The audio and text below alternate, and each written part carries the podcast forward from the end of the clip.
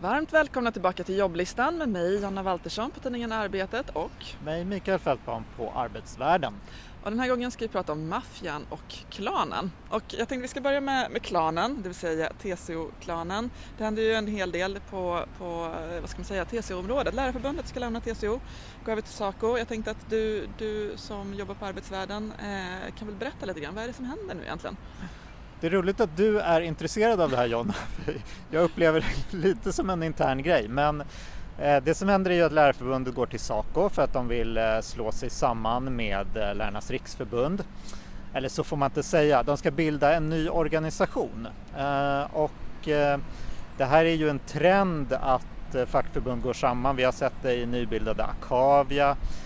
Vi ser det nu Musikerförbundet och Eh, och Symf som pratar om samgående och det handlar ju ganska mycket om ekonomi och att slippa konkurrera med varandra och få liksom bättre service för medlemmarna. Så det är ju ganska förståelig utveckling som sker i många fack. Men du, apropå ekonomi, för det, det jag tycker är spännande med det här det är ju att TCO förlorar väldigt mycket pengar. Lärarförbundet har ju ändå stått för vad är det, drygt 15 procent av medlemsavgifterna. Vad, liksom, vad betyder det här för TCO då? Ja, nej men det är väl inte riktigt klart än, men det är klart att det blir ett avbräck ekonomiskt. Det handlar om 15 miljoner ungefär. Uh, så att uh, vi får väl se vad det kommer innebära.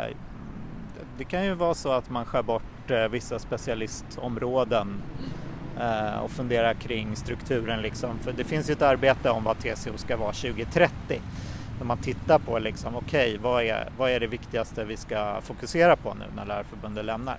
Å andra sidan kan man väl, om man vill liksom dra ner dramatiken, kan man väl säga att eh, vi har ju fått väldigt många fler medlemmar de senaste ja, vad vet jag, 5-10 åren. Så vi hamnar väl tillbaks på en nivå som inte är allt för långt tillbaks i tiden Nej. inom TCO.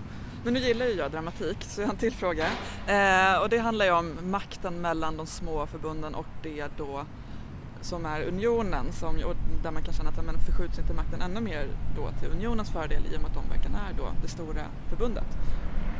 Så blir det ju förstås och jag tror säkert att det finns en sån oro. Eh, det, det, finns ju spänningar liksom i, i sådana här centralorganisationer. Hittills har det handlat ganska mycket om kanske offentliganställda mot privata, horisontella förbund mot mer av yrkesförbund. Eh, och nu så blir den här klyftan mellan ett jätteförbund och flera små tydligare. Och det är väl ingen riktigt som vet hur man ska hantera det. Unionen inser ju att de liksom blir starkare med TCO. De dubblerar i alla fall sitt antal liksom. Eh, så att jag tror att, eller liksom jag tror att de ser att det ligger i deras intresse att inta en liksom ödmjuk roll. Eh, men det kan ju fortfarande finnas en oro bland små förbund när det blir väldigt stora skillnader. Liksom. Mm, mm. Ja, jag tycker att det här är superintressant i alla fall. Ja, det är bra. Men Jonna, eh, jag vill ju fråga dig om hemtjänstmaffian. Ni har ju gjort en hel del bra eh, knäck på sistone. Berätta, vad, vad handlar det här om? Ja, vi har ju då två medarbetare i LO Mediehus, Karl Martinsson och Mira Klingberg Hjort. De jobbar på Arbetet och på Kommunalarbetaren. De har skrivit boken Hemtjänstmaffian som har kommit ut nu i dagarna eh, och det bottnar ju i ett avslöjande som vi gjorde för ett par år sedan som granskade det då stora företaget Enklare Vardag eh, där det framkom omfattande fusk och grovt utnyttjande av, av anställda.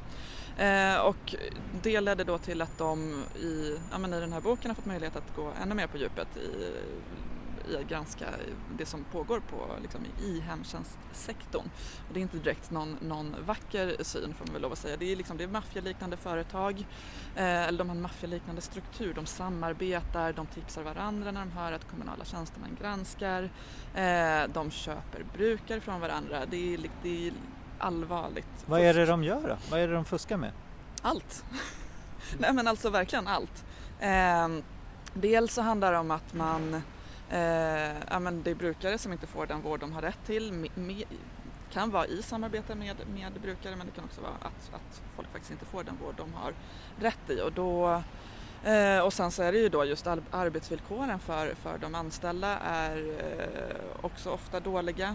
Eh, och det, det som väl är, får man säga, problematiskt i, i det här det är ju Ja, men vi har lagen om, om valfrihet. Eh, den i sig verkar ha bidragit till en press neråt. För no, när då kommunerna har, har sagt att ja, men nu ska vi införa det här passar man också på att sänka ersättningen till, till bolagen. Så de, den kommunala eh, hemtjänsten den har svårare att utföra eh, sitt jobb eh, för att de får mycket mindre resurser.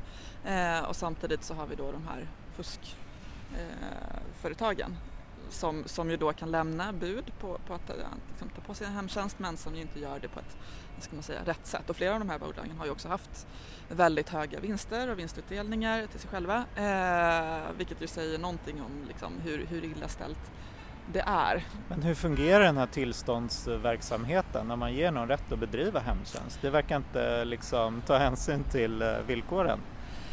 Eh, nej, det kan man väl säga och det, det konstateras ju också i, i den här boken att det har funnits en, ska man säga, en, en aningslöshet från, från myndigheterna, eller politikernas sida när man har infört de här, den här reformen. Eh, så det är ju liksom en intressant aspekt. Sen är det ju så, myndigheterna nu, nu sen, eh, säga rätt år nu, men 2019 så krävs det tillstånd för att bedriva hemtjänst. Så då kan man tänka sig att man ska komma till rätta med, med Eh, det här fusket men, men det har visat sig att IVO har, de har svårigheter att utföra sitt, sitt uppdrag, de hittar inte allt fusk. Det har ju också Karl eh, och Mira kunnat visa i den här boken att åtminstone 20 företag som har eh, slängts ut från, från kommuner, där har, har eh, ägarna sen då kunnat poppa upp i en annan kommun ett annat bolag och bedriva verksamheten vidare där. Så att man, ja, fusket upptäcks helt enkelt inte och samtidigt så, ja, kommuner luras på ja, många, många miljoner och ja, det är dåliga villkor. Ja, så, så mycket, mycket som är väldigt, väldigt dåligt i det här. Så läs boken. Spännande. Du skulle haft med en bok här i podden och ja, liksom visat ja, upp. Precis. Mm. Ja, det, det var ett misstag. Ja. Men, eh, men ni, får, ni får gå in på arbetet.se och eh, KA och eh, läsa det vi har skrivit om och beställ boken. Den är verkligen, verkligen läsvärd. Kul! Ja men det var allt för oss ja. för idag, eller hur? Ja, men mm. kul att vara tillbaka. Verkligen, och se oss igen om två veckor. Ja. Hej då! Hej då!